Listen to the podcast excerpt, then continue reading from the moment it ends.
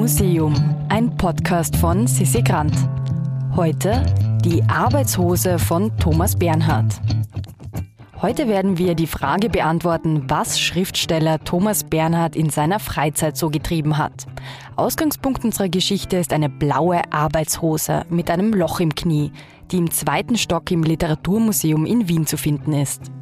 Willkommen im Literaturmuseum der Österreichischen Nationalbibliothek. Ich bin Bernhard Fetz, der Direktor des Literaturmuseums und auch des Literaturarchivs der Österreichischen Nationalbibliothek. Wir schöpfen aus dem Fundus des Literaturarchivs, des Literatur von ungefähr ab ungefähr neunzehnhundert bis in die Gegenwart sammelt. Aber wir haben natürlich auch den großen Vorteil, dass wir aus den Sammlungen der Nationalbibliothek schöpfen können für unsere Dauerausstellung, aber auch für die diversen Sonderausstellungen. Wir stehen hier im Eingangsbereich unserer Dauerausstellung, die die österreichische Literatur vom ausgehenden achtzehnten Jahrhundert bis in die Gegenwart zeigt. Vielleicht noch ein Satz, bevor ich dann zum Objekt komme, zur Konzeption der Ausstellung. Nationalausstellungen, also Ausstellungen, die einer nationalen Literatur gewidmet sind, sind eigentlich nicht mehr zu machen. Ähm, man könnte einwenden, zu Recht, das ist eine Verengung und Literatur ist immer Weltliteratur. Das stimmt und dem tragen wir auch Rechnung und haben den großen Vorteil, dass ja nicht nur die Sammlungen der Österreichischen Nationalbibliothek, sondern auch die Literatur, die österreichische, sehr weit ausstrahlt und einen Hallraum hat, der eben das Gebiet der ehemaligen Monarchie umfasst.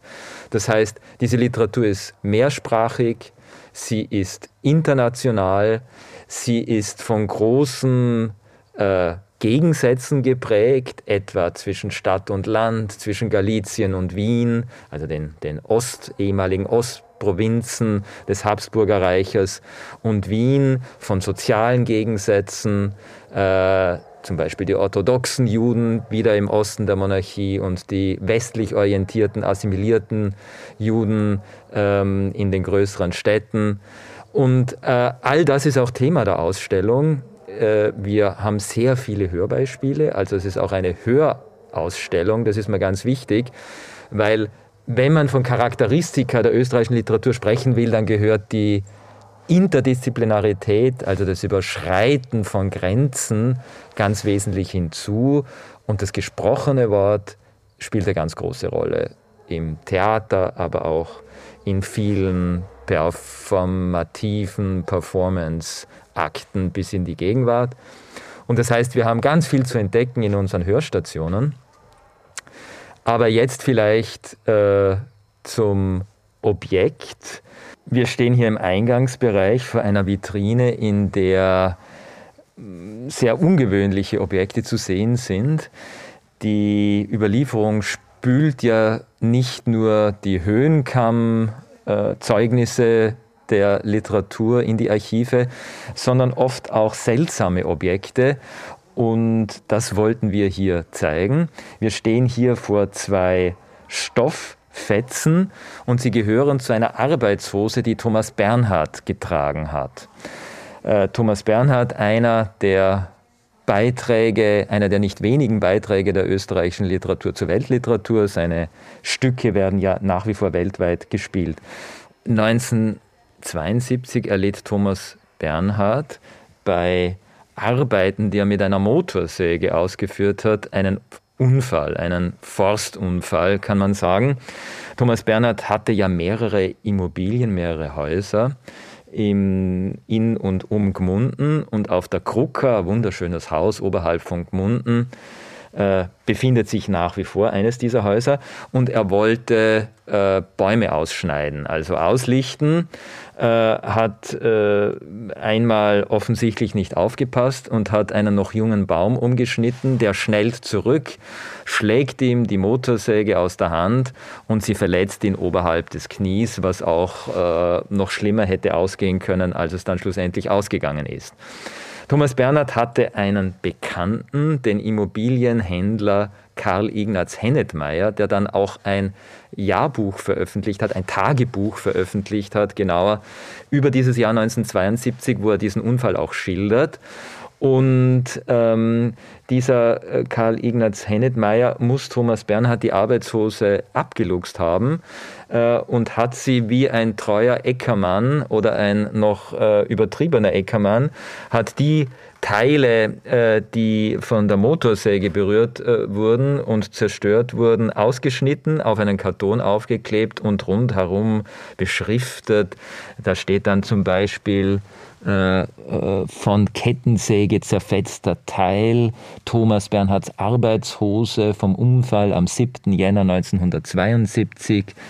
Äh, dieser Teil stammt von oberhalb des Knies, hier drang die Kettensäge äh, in das Knie des Dichters ein und so weiter. Und äh, eine Sammlung Karl Ignaz Äh, Hennetmaiers ist an die Österreichische Nationalbibliothek gekommen und ich habe dieses Stück gefunden und war mir gleich sicher, das muss ins Literaturmuseum mit der Geschichte dazu, weil äh, das vielleicht auch eine typische Provinzposse ist, ähm, die geht noch weiter. Es gab dann noch einen Artikel in der Salzkammergutzeitung von Karl Ignaz Hennetmair, die aber auch im großen Welttheater Thomas Bernhards eine Rolle spielt. Ähm, Um neunzehnhundertzweiundsiebzig herum, äh, neunzehnhundertsiebzig zum Beispiel, ist Thomas Bernhards erstes abendfüllendes Stück, es gab schon ein Akter in den frühen sechziger Jahren, ähm, Ein Fest für Boris, äh, aufgeführt worden. Da geht es um Beinamputierte, also es geht schon um körperliche Versehrtheit. Ähm, dann äh, das zweite Stück, Der Ignorant und der Wahnsinnige, handelt äh, ebenfalls vom Körper und von Sezierungspraktiken, aber am direktesten Bezug nimmt dieser Unfall oder nimmt ein Stück äh, auf diesen Unfall in einem Stück von Thomas Bernhard, Die Jagdgesellschaft von neunzehnhundertsechsundsiebzig, das ich für eines der besten halte, in dem es zum Beispiel geht um einen riesigen, vom Borkenkäfer befallenen Wald, also sehr aktuell. Eigentlich geht es auch ums Waldsterben. Und äh, da gibt es einen Schriftsteller, eine Spiegelfigur von Thomas Bernhard. Es gibt die Generalin, mit der der Schriftsteller Karten spielt, vielleicht auch Gefühle austauscht. Und es gibt den Mann der Generalin, der in Stalingrad seinen Arm verloren hat, wieder eine körperliche Versehrtheit, der aber, und hier überträgt Thomas Bernhard die eigene Geschichte nicht auf den Schriftsteller, sondern auf den General. Der General hat in seinem Wald auch mal einen Faustunfall mit einer Motorsäge erlitten und äh, es ist eben auch glimpflich ausgegangen, aber Thomas Bernhard verbindet das dann gleich wieder in der Beschreibung mit einer ganz existenziellen äh, Sicht auf die Dinge und äh, lässt den Schriftsteller, der das kommentiert, sagen, äh, im Keim hat dieser Unfall schon die Todeskrankheit in sich getragen. Eine Todeskrankheit, die ich selber, die wir alle in uns tragen und die schlussendlich äh, uns alle äh, erwischt und ähm, auch der General im Stück, der begeht dann am Schluss Selbstmord. Und dann gibt es ein wunderbares, ein wunderbares Zitat oder ähm, einen Kommentar des Schriftstellers, der sagt, immer wieder tun Intellektuelle Ding, Dinge, die sie eigentlich nicht tun sollen. Sie gehen zum Beispiel mit Motorsägen in den Wald, äh, um irgendwas äh, umzuschneiden, oder sie versuchen, irgendwas äh, zusammenzuhauen. Und jedes Mal geht es schlecht aus, wenn Intellektuelle sowas tun. Und äh, hier hat also dieser äh, hat diese Arbeitshose und hat der Arbeitsunfall von neunzehnhundertzweiundsiebzig dann im Stück ein paar Jahre später einen ja, weltliterarischen Auftritt, und ich freue mich natürlich, wenn Sie alle kommen und ähm, im zweiten Stock, da beginnt die Ausstellung, sich dieses Stück oder auch andere Stücke, man sieht hier einen Krauthobel, eine Maultrommel, ähm, ein Metronom, einen Mantel und so weiter ansehen. Zu jedem dieser Objekte gibt es Geschichten. Ein oberösterreichischer Forstunfall, der in die Weltliteratur eingegangen ist. Wer jetzt als Follower in unsere Instagram-Geschichte eingehen will, Der findet uns unter immuseum punkt podcast. Im Museum ist eine Produktion vom Produktionsbüro Sissi Grant. Musik Petra Schrenzer.